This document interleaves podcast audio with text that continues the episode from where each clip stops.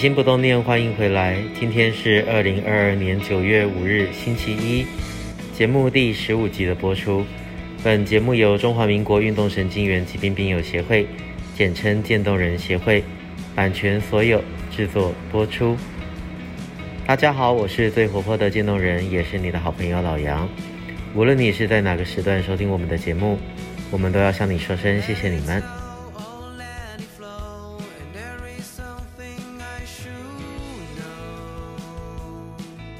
上周四呢，是我们渐冻人二十五周年的特展举办记者会和开幕式。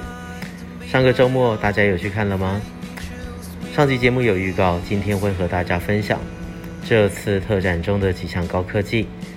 当时呢，我们新闻稿中针对高科技辅具的大标题就称为“科技生活设计，有爱就有温度”。疾病、科技、设计。看似三个毫不相干的主题，是此次特展的独特看点。那我们特展要怎么融合与呈现呢？实践大学工业产品设计学系卢贞慧副教授，曾经因为参与科技部渐冻人研究专案时，被病友和家属感动，便持续关注相关科技动态。这次带领学生规划出三种不同系列的高科技沟通辅具，设计概念有三个：面对面智慧沟通眼镜，透过眼动追踪技术操控智慧眼镜，让病友更方便自如地实现面对面沟通，感受交流温度。第二个是我思故我在，BCI 智慧沟通辅具。透过血管式植入脑部晶片，以脑波分辨情绪与意念写字技术，并以连接病友的显示装置传达，让闭锁期的病友也可以表达想法和心情。语音及表情个人化资产保护服务呢，则是专为发病初期病友设计的语音及脸部保存的服务计划。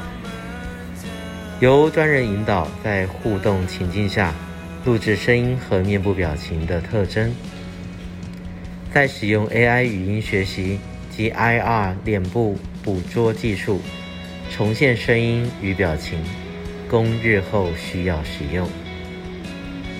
这些设计概念具有突破和前瞻性，一经提出就得到相关专家的重视。实践大学校方鼓励卢贞慧导师申请教育部 USR，也就是大学社会责任计划。设计学院、民生学院及台北大学通讯工程系多位老师热情支持，把渐冻人科技生活设计纳入课程规划。特展结束后呢，部分内容将移至实践大学闵初厅继续展出。主题为 ALS 智慧沟通的科技设计，展期为九月二十四日至十月一日。如果你九月中旬之前比较忙，欢迎你九月底和十月初可以去实践大学参观指教。各位要知道，这些科技辅具如果真的量化制作，真的可以造福太多需要的人。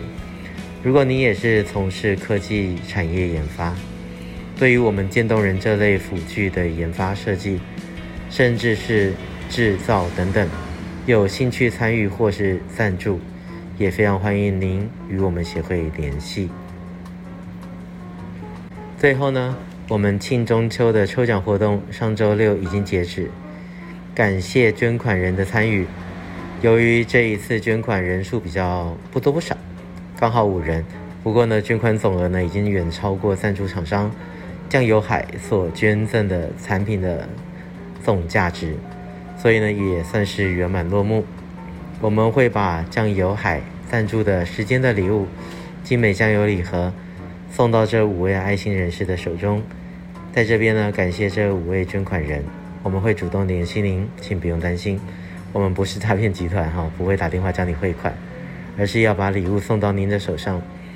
这样子呢，中秋烤肉就有超美味的酱油可以当腌料基底哈。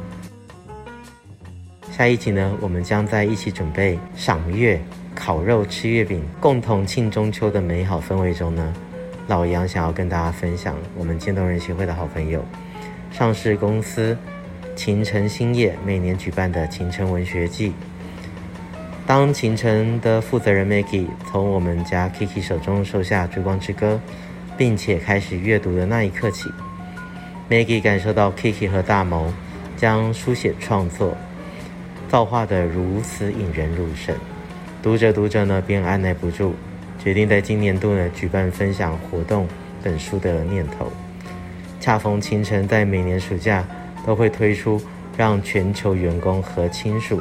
共同参与的竞赛，Maggie 灵光一闪，今年就将《追光之歌》以文学季的形式登场。我将和大家分享这段美好的合作过程，敬请大家届时收听下一集。